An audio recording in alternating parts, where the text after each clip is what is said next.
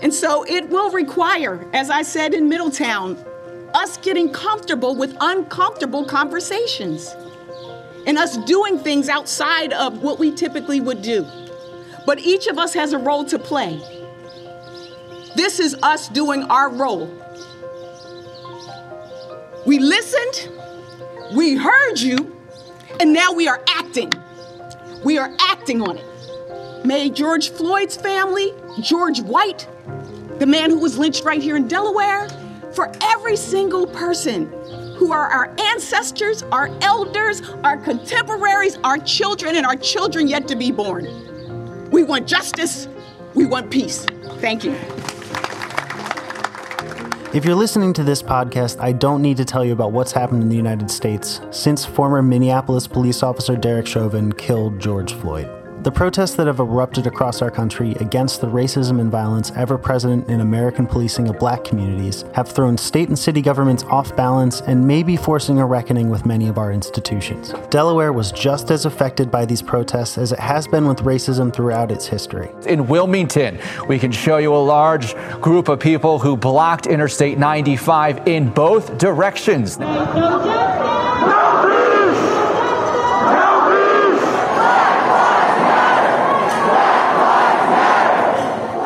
Protesters in Wilmington, Dover, and other cities spoke of our state's own victims of police violence, including Jeremy McDole, a black man who was shot and killed by Wilmington police in 2015 while sitting in his wheelchair. In speeches, at marches, in community meetings, on the phone with elected officials, the public asked for real policy changes the Delaware Legislative Black Caucus was listening. To prevent the spread of the coronavirus pandemic, Delaware's General Assembly has only met virtually since March. However, last week, dozens of legislators and statewide elected officials made the trip to Legislative Hall and stood behind the Black Caucus as they announced their Justice for All agenda. This package of legislation is a start down the road to reforming policing and fighting back against institutional racism in Delaware. We spoke to three members of the Black Caucus about this initiative, their perspectives on policing and racism, and black leadership in Delaware. From the Delaware House Democratic Caucus, this is Whip Count.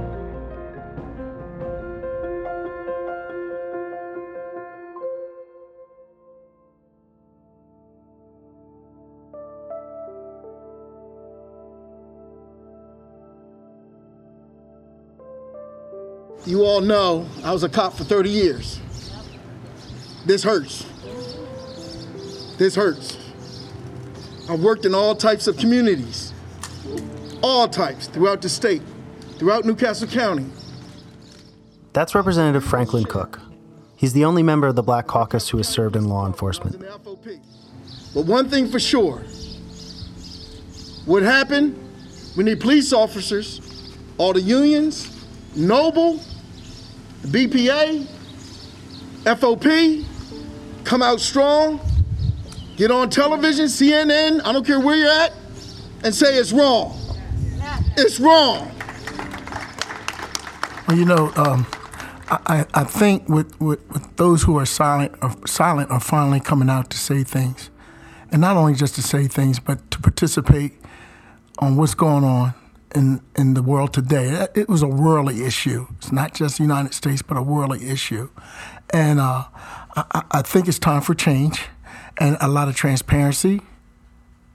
Okay, that's one thing we have to do with our police departments: be transparent, and a lot of training and training and learning about the people in their neighborhoods, the people in their cities, people in their counties, and the people in their states. They really must learn how to compromise and work with their their neighborhoods. Well, there has been some changes uh, in recruitment.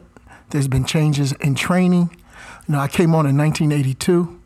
When I came on the police department, there was only seven African American males in the New Castle County Police Department when I came on. How big was the department? And the department's big, like maybe about 175.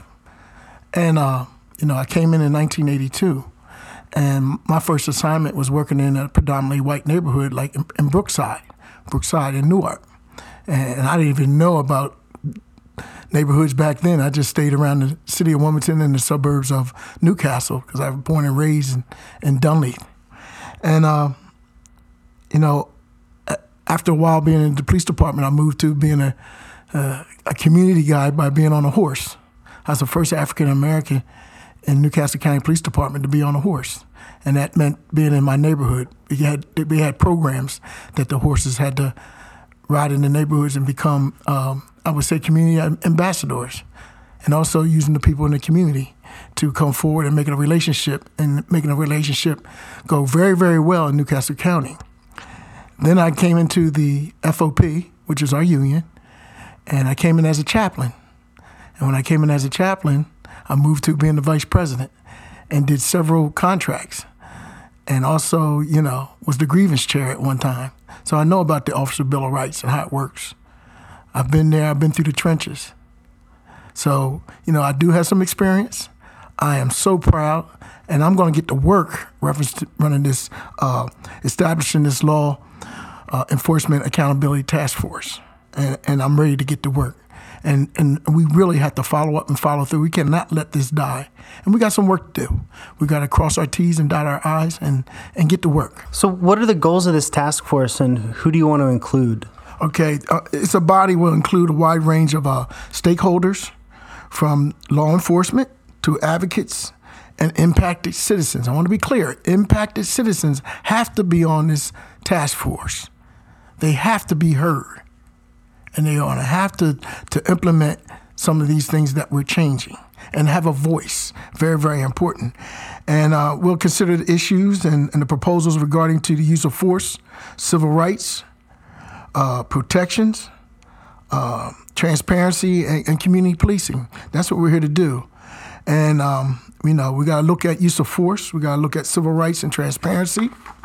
Uh, we got to look at the officers' bill of rights um, police shootings, videos, pictures, forfeitures, uh, a whole a whole line of things that we're going to have to look at. They're very that that that affects black and brown people. I'm sure that this is going to be something you're going to really dive into in the task force. But just sitting here, I want to get your thoughts on the fact that I think a lot of people right now, people demonstrating in the streets, uh, people calling for change don't have confidence in the idea of reforming a policy or changing a law because they have the idea, whether this is right or wrong, that a lot of police officers act because they don't fear that they will face consequences, right? And be, and you know, Eric Garner was killed with a chokehold that was banned by the NYPD. You know, a lot of these policies are in place around the country, and how do you think that we can sort of break that cycle and make sure that when we put a policy in place, we are confident that it's going to prevent that policy being broken by a police officer? You you have to hold that chief and that police department accountable. And the only way they can be held accountable is that every step of the way is transparent.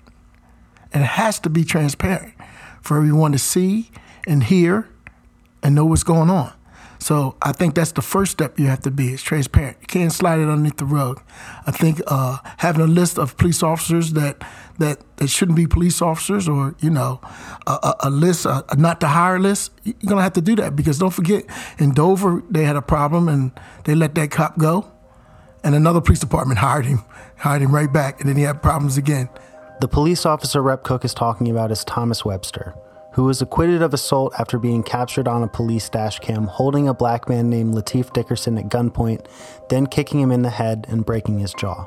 After being reinstated by the city of Dover, Webster was later hired by the Greensboro, Maryland police. He was fired again last year after 19 year old Anton Black died in his custody. Black's family and local activists still have questions about the nature of his death. So, you know, you have to be have a lot of transparency and, and build that trust. And it's going to take steps to build it because it's been going on for so long, so long. And I think recruitment and retention and getting officers of color, it, let me tell you something, it's very, very difficult.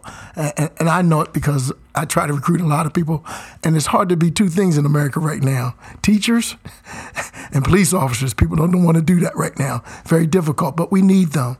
We need that to, to build our country, to, to, to help our young folks, to help our children and grandchildren. We, we need that. So I think that's a big hurdle that we have to do because our people of color, uh, we need them in our, in our neighborhoods so you can see they look like us, they look like me, and we're in our neighborhood to, to, to bring safety. Briefly, you said you were uh, a grievance chair. chair uh, Yes, for, for- the for uh, lodge the number five, FOP, What, yes. did, what did that include? That that include when uh, anytime you have a, uh, anytime you have an officer has a trouble or any complaints, you have to have representation when you go there to, to hear the complaint, to investigate the complaint, and then uh, it goes through discipline disciplinary procedures, and then it comes out to training.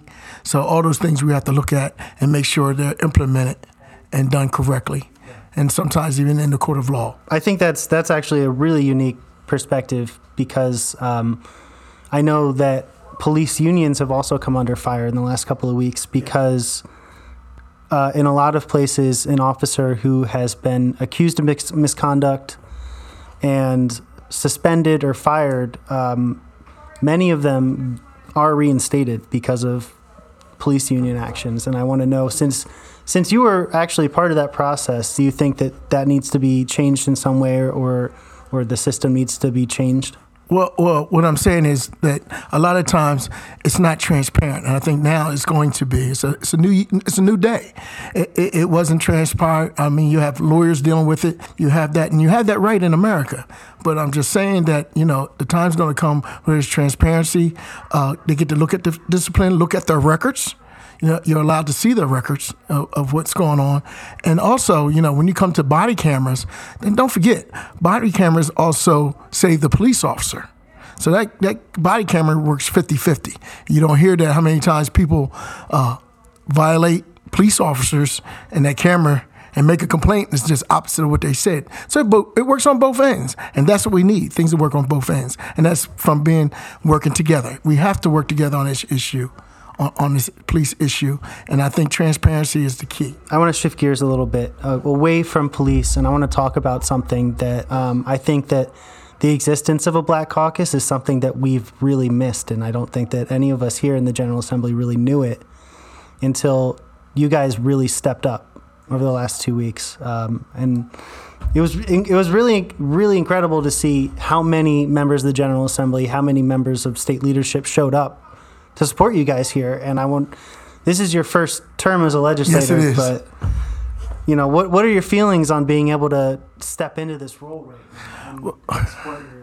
Well, you, well, you know, this is where leadership steps in, accountability steps in. People out there voted me into office, and they rely on me.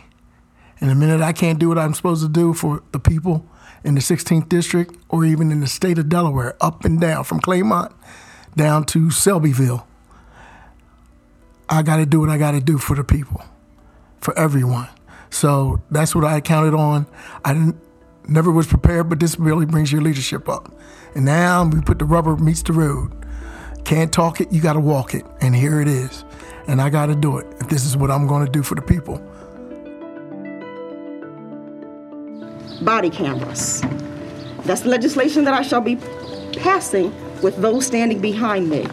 See, 2020 is a year of clarity, perfect vision, and the cameras will give us just that. As a filmmaker, I think about the lens and how the lens will be able to shift the conversation that we can protect both the community and the police. You're hearing Representative Sherry Dorsey Walker, the vice chair of the Black Caucus.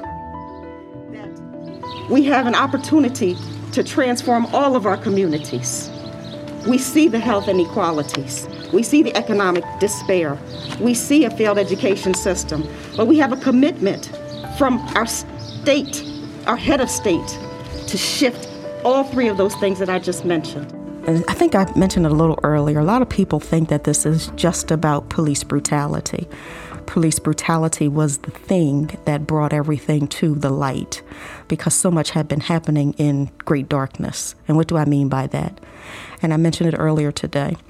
When we're talking about health inequalities, when we're talking about economic empowerment opportunities, we're talking about a failed educational system, and to have a commitment from our governor as well as all of our leaders um, in both the House and the Senate to make a difference, as well as the Delaware Legislative Black Caucus.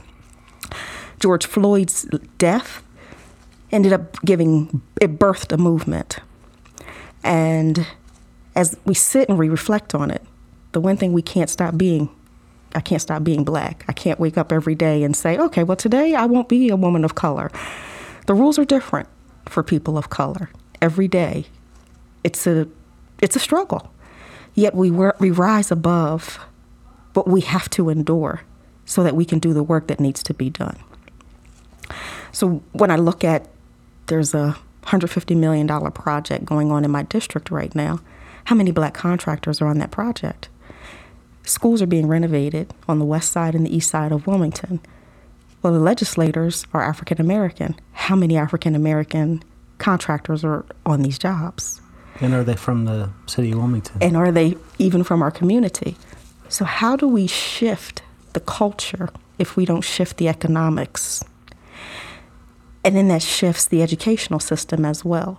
So, there has to be systemic changes because the institutional racism has been down through the years. Whether it was Jim Crow or before you and I were born, or back to slavery times, or when people of color couldn't vote. It's unprecedented to have eight people of color in the state house, uh, excuse me, in Legislative Hall. Yet it happened in 2018.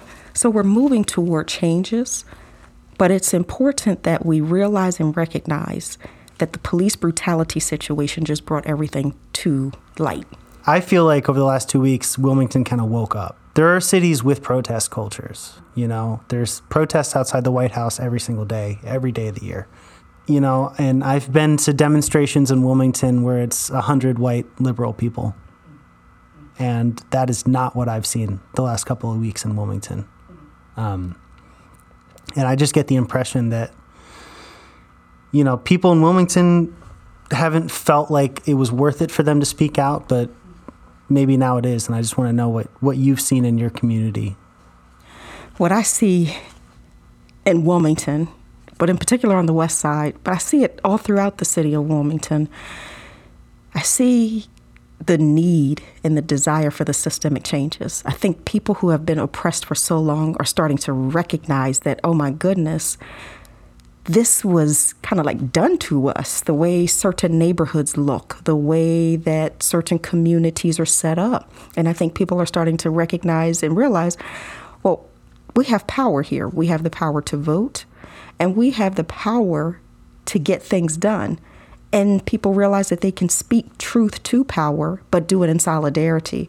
So the thing that really impresses me the most is seeing people of all different races, religions, colors, creeds coming together for such a time as this. And that is the, the most impressive part about our beloved Wilmington.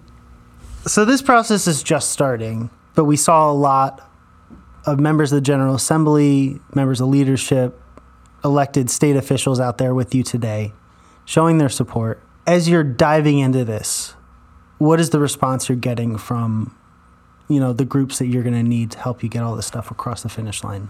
Well, to have our Attorney General standing with us today with the Delaware Legislative Black Caucus as we unraveled the Justice for All agenda speaks volumes. To have the leadership on both sides, the House and the Senate, standing with us, it also spoke volumes. But most importantly, having legislators from both sides of the aisle coming together for such a time as this I think what happens is when people see that their leaders come together, then there's a willingness in the community to work together. So you, what we're seeing is a groundswell of support from various nonprofits, people who didn't feel like they had a voice, speaking up and speaking out and letting everyone know that I'm here. And I think that's important because we need all of the voices in order to be able to shift the culture. And I see a willingness to work together, including law enforcement. And I don't want people feeling like all law enforcement is bad. I don't believe that. I believe we have we have community policing in the city of Wilmington. Before COVID, it was nothing to see an officer. I would be out with the officers too, playing kickball with our young people in the community, playing basketball, walking the beat, and just talking to people, trying to get to know the neighbors. I have officers that walk my community with me, not to patrol, and granted, that's their job, but to get to know people. And that makes a difference. Yes, they have a job to do. I don't want to be dismissive of that. But to see people with a willingness to work together, And I commend WPD because I think they do a phenomenal job. I work with other law enforcement agencies, but not as closely as I do with WPD. So I can speak about what I know about and to see their willingness to work together to bring about the systemic changes is phenomenal. And then you have Chief Tracy with a willingness to walk together, children, don't you get weary. That's major. It kind of rubs me in a weird way to hear about the efforts that police have to make for community policing to go out while they're patrolling and play kickball with kids. Because my experience as you know when i was a white kid in a, in a white working class neighborhood in a white suburban neighborhood was i just didn't see police. Do you do you think that we need to do we think do you think we need to start re-examining the the presence of police in communities? You know look at why they're there and what they're doing? When i was growing up in wilmington in particular on the west side we interacted with the police officers but i don't remember as a child having negative interactions with the police and i'll tell you why because the police lived in the neighborhoods so the police were actually your neighbors, as as were the firefighters. When the law changed, and Dover changed the law, and the residency requirement was shifted, that shifted the city. So you operate different where you live. It just it's human nature. So if you're on duty and you're on patrol and you live on the west side of Wilmington, you're naturally going to just drive through the community and people know you. So I don't remember growing up and having negative interactions with the police? And that's an excellent question about over patrolling. I don't know about that because I'm not a law enforcement officer, and I want to be fair because I don't know what they endure. And I thought about that when I was driving here today from Wilmington. Like, what goes through their mind every day? Because the culture of neighborhoods has shifted and it shifted through policy. Because I remember there was a lot of lot more stability on the west side of Wilmington, east side, north side, South Bridge. Then there was the scattered site situation, and he had mixed income communities, and that shifted a little bit too. And then you saw people who were opportunists, I guess, coming into the community and, you know, if someone pays you cash for a year, you really don't care what they do in the property. But people who live on that block do care. So the police have to endure that kind of shift as well. So it's it's it's not an it's not an easy situation for them, but it's not an easy situation for the people who are peaceful aren't causing any problems, but they may have a neighbor who does something or someone in the community who's doing something that causes the police to have to have a presence. We saw leadership, the governor, the attorney general, rank and file members of the legislature standing back behind you, behind the Black Caucus, and letting you guys lead. And I just want to know what your thoughts are on the Black Caucus being able to step up. The eight members of the Black Caucus, I'll tell you, eight is God's number of new beginnings. That's in my faith, that's what we believe. So there are eight of us. And as you mentioned, this is a new beginning. Now, no one could have seen what was coming, but God knew and prepared us for it. You needed soldiers. We needed soldiers in Dover. And we, the Legislative Black Caucus, are that. Doesn't mean that others aren't, but you needed the kind of leadership that we could bring where you're not looking for the way that things have always been done in Dover prior to our arrival. A lot of times you'll hear people talk about the Delaware Way. Well, the Delaware Way didn't we- didn't welcome people of color. And let's just be real about that. So it's interesting when you hear other legislators say the Delaware Way because it's like, oh, okay. are you saying that or are you saying the genteel way?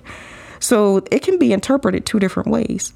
So when you think about this particular moment, this moment is a movement, and the movement required sacrifices.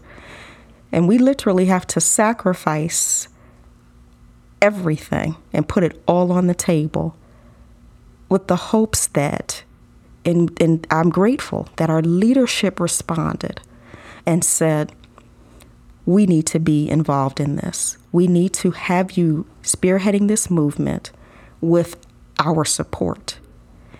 And that is a good feeling because to to be in this skin, it's not easy every day. I mean, it's I love being a woman of color. I'm a proud black woman. But there are so many challenges. Yet, as I said stated earlier, still we rise. And here we are in this moment, and we're standing shoulder to shoulder with Caucasians and standing as one. Now, granted, there's always going to be bumps and bruises and challenges, but you have people, as our speaker stated today, and as the President Pro Tem stated today, with a willingness to listen. They, they were really clear. We don't know what it's like to be African American, but we have a willingness to listen. And when you're listening, you're learning. Just like we learn from them. There's a lot that we don't know, but we sit, we listen, we learn. And it's better that way when we take the time to have the hard conversations because that's how we grow. Because you can't grow if you don't know. You know, the Delaware Way is this nebulous concept about compromise and working together, and um, but you're entirely right when you say the Delaware Way excludes people of color. And in my experience, this state has a very selective memory. That's, a, I think, a huge problem is that we just have this selective memory where we decide to remember good things and ignore the really, really racist and troubled history that has existed here.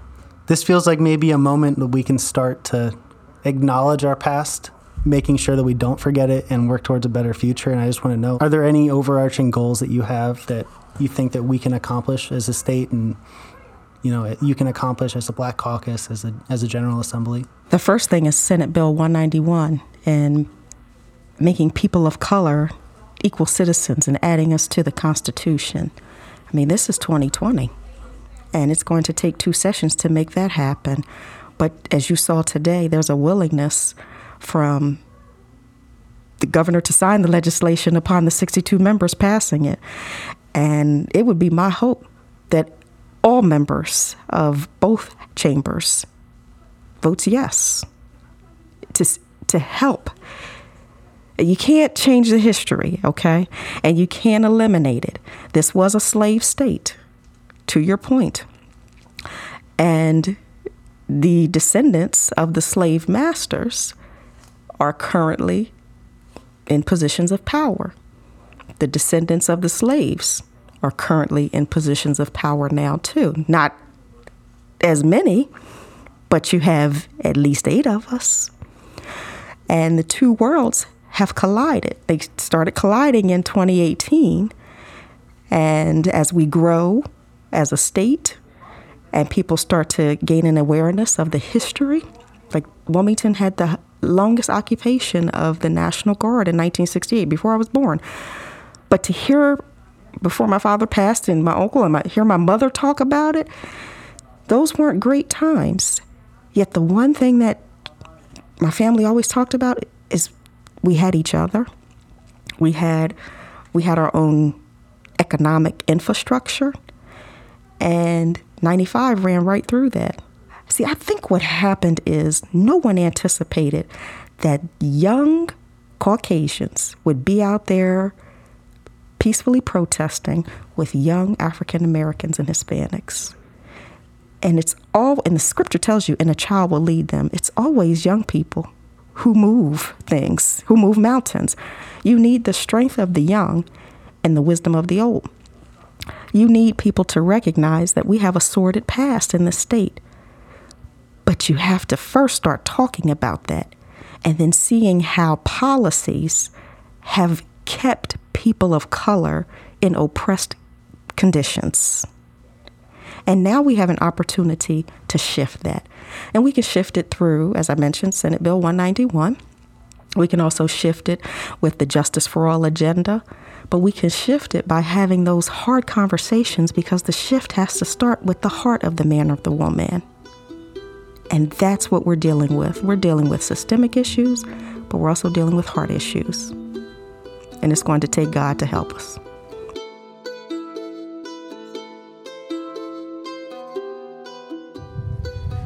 The hardest thing I've ever had to do is educate my son on the current events, my six year old son, and to respond to the follow up questions and still try to empower him at the same time, but not promise him that he'll never be a victim. Representative Melissa Minor Brown is one of the youngest members of Delaware's House of Representatives and the Black Caucus. For a child, for anyone, but definitely for a child. It's been a very emotional few weeks. And it's it's actually hitting me differently than it ever has before. I think it's because my son is old enough to understand all of this and have, having a six year old son actually watching what's going on on CNN, watching what's going on in the world, you know, and when he comes in the room, I don't turn the channel because I feel guilty if I don't expose him to it, then I'm, I'm not. I'm not helping him by not exposing him to it because I don't know when he's going to be exposed to it on his own. So, knowing that he is actually watching this, he's understanding this, and I have to be able to educate him on what's going on. And he's at an age where he's going to ask questions. So, as he asks questions, I have to come up with responses. And then there's questions to his responses. And, you know, I, I have prayed so much over the past few weeks because I don't, I have to still try to empower him to keep moving forward to be positive. But I can't you know, I can't I can't just take this these thoughts out of his head that he will never encounter these situations because he will. And he has when he was 3, you know? So so it's hard eh, being a mother of a young black son. You know, it, it's interesting because this time around, it, I mean, definitely, you know, when when 2015 happened and you know the Trayvon Martin situation and every other situation, it definitely hit deep. You know, and each time one of these situations happens, it, it, it takes a piece of you. It takes a piece of your heart every time. But this time, I think it's because my son is old enough to understand what's going on. It just hit differently. And I, I find myself going from crying, just sitting and crying, and then I get angry. And then I get mad and, and then I get, you know, I just start feeling sorry for everybody around me, sorry for my son, you know, and it's just like an emotional roller coaster, you know? I can totally understand why African Americans are, you know, more likely to get chronic diseases. You know, I can understand why African Americans are, are more likely to, to suffer from mental health issues because I look at the stress that we deal with on an everyday basis and I look at the stress that my six year old is now going through. And how do you how do you even begin to comprehend that?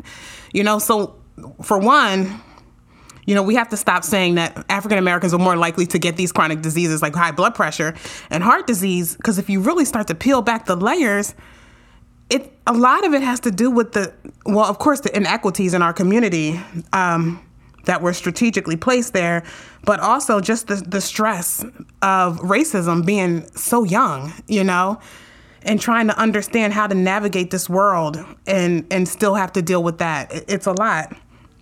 But um, just watching the riots, um, I find myself stuck on CNN. You know, and and like I said before, sometimes a disruption in society has to happen in order to really drive change. So I sit and I watch it, and it's unfortunate when we see the riots become violent. You know, but at the same time, you know, it's unfortunate what happens to these to these buildings when you know when they get busted up or or people are looting or or the buildings are set on fire but those buildings are replaceable you know and human lives are not. And you know one thing i've been saying is that it, it really is going to take for white people to to stand up and speak out on this if they really care about it. Because white people are going to have to be the ones to drive this change. African Americans have been marching for for decades, generation after generation. African Americans have been fighting for justice for so long and yeah, we've gotten pos- we've gotten places, but we haven't gotten where we need to be. You know, and this time we're we're not fighting to eat at the same table. We're not fighting to eat in the same restaurant. We're not fighting for our children to be able to go to the same schools as, white kids. You know, it's deeper than that. So we need white people to be the ones to drive this change. And then maybe their white counterparts will say, okay, maybe this is the right thing to do. Or maybe they'll be able to change the minds of, you know, some of the other folks. So that that's really what I'm hoping for, you know, that we can all stand together in solidarity, but I really just want to see white people stand up and and and lead the way to drive this change.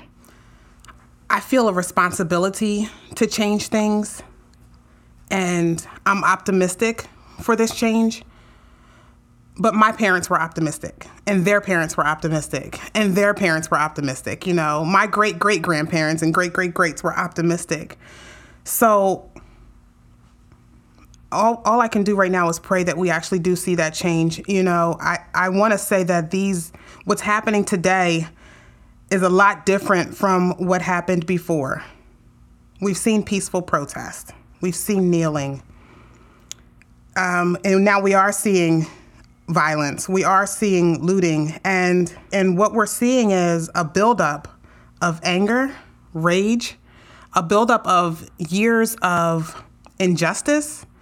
You know, when you talk to some of these kids, teenagers, or young adults, they break down, you know, and they, they talk about some of the situations that they've been through in school they the discrimination they talk about you know just being outside and and playing basketball and an officer coming over and being harassed by an officer.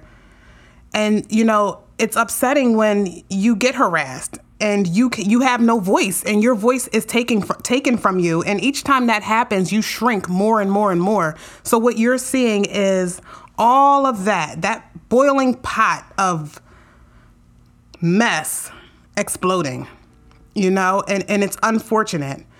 But I hope to drive that change. This is the first time we've ever had a Delaware Legislative Black Caucus, and I'm happy to be on it. Um, and I'm happy to be on it as one of the youngest members, you know? And I'm, I'm happy to be able to actually use my voice and my passion. There was a there was a time when I thought, how am I going to balance being a legislator and being a black woman, mother of a black son, a black wife. How am I going to balance that without going too far to one side? And then I realized there is no balance. You know, there is no balance. I am going to be who I am and I'm going to speak up about the injustice and I'm going to use my passion to drive this change. And I'm going to stay on that on this side, the side of a a black woman and a black mother with these experiences because nobody who has how can I say this? Let's just say everyone doesn't know what it's like to be me in this world, to be a black woman in this world, or even to be the mother of a black son. You know, thinking about when he gets his driver's license, what's going to happen to my son? You know, will he be okay? Thinking about him being at the wrong place at the wrong time. Will you ever get that phone call that he won't come home? I think about that with my brother because he's in his 30s and he's a black male, you know, and you become so desensitized, you know, just expecting that to happen, you know? So you, instead of, you know, fearing that it happens, you become this person that tries to prepare yourself for when it happens. And that that's the hardest thing. It's like when do you when do you let go? When do you say there's a possibility that my son is going to have this issue, or my son is going to be confronted with racism or police brutality, and I won't be there to help him. And I may get a phone call one day that my son's life was taken, you know, and you have to prepare yourself for that moment. And that's one of the hardest things to do as a mother. You're talking about this build up, right? Mm-hmm. That led to this moment. And it was a lot of things, but in my mind, you don't get weeks of sustained protests uh, unless we you know aren't in the middle of this pandemic which has not only kept everybody home but millions and millions of people have been laid off that burden has fallen harder on the black community in the United States harder than anyone else do you think that that has something to do with what's going on right now? Or? I think it's a mix of everything. You know, COVID is definitely unveiling the disparities that have already existed in the communities of color. So it, it's exacerbating it, you know, and we're seeing that African Americans are dying faster than whites we're we're seeing that you know just just with that and looking at you know the underlying condi- there's always underlying health conditions and we're looking at the underlying health conditions and what has caused them you know and a lot of it has to do with the inequities in, in communities of color. You know the lack of access to healthy food the lack of affordable housing and then you ask yourself well why do we need affordable housing? Because now we need to look at the lack of of um, access to quality education, you know, which leads to, you know, a job that may not be a quality position, a job that's really going to create a sustainable income. So I think that all of that mixed up in one, and we know these disparities have existed for a very, very, very long time, and they've gone unrecognized, or I don't even want to say unrecognized because people recognize that they exist but nobody is intervening to build up the black community, you know, and a black community that was actually broken down by the government, you know, strategically, you know, so it, it's frustrating and you begin to feel neglected. You know, we, we see these issues. I mean, because, I mean, people call it all types of stuff. They say, oh, implicit bias, you know. No, it's racism. You know, that's implicit bias is just a nice way of saying racism, you know, and I'm so tired of the fluff words too. But, um, you know, we see it in the workplace. You know, we see it in school. You know, my son was three when he was called an uncontrollable animal, you know, and you look at my son and you think, wow, that kid, you know, how? Like, this is the kid that he runs, he doesn't want to play sports because they're dangerous. You know, he wants to dance tap and ballet and play the violin. How can he possibly be uncontrollable? How can he possibly be animalistic, you know? But, you know, that's the perception that people have of African Americans. And, you know, it started a long, long, long time ago, but it has persisted for this long. I've seen comments on social media that are just disgusting. But when it relates to the protest during COVID 19, being a black woman, you know, I, we know right now with everything going on, with with seeing three people get killed within a month, three black people get killed within a month that we know about. That we know about, you know, and thank God for social media. Thank God for cell phones, or else we wouldn't even know about those there there's this there's this thing that comes over you and you're like the time is now I have to stand up and I have to get out there and I have to protest and I have to do something. And that's why I showed up to the protest and I'm going to show up to the next protest because I have to do my part. And yeah, we still are concerned about COVID 19, you know, and I'm a nurse. So I'm still concerned about social distancing. You know, I'm still concerned about ensuring that people are wearing a mask. But I begin to ask myself, you know, who would I be if I did nothing at a time like this, you know? And to be honest, I would give my life for my son to not have to be the next George Floyd. So that's why we're out there marching. And I know that every other black mom feels the same way. You know, that passion is driving us to get out of there and do it. So.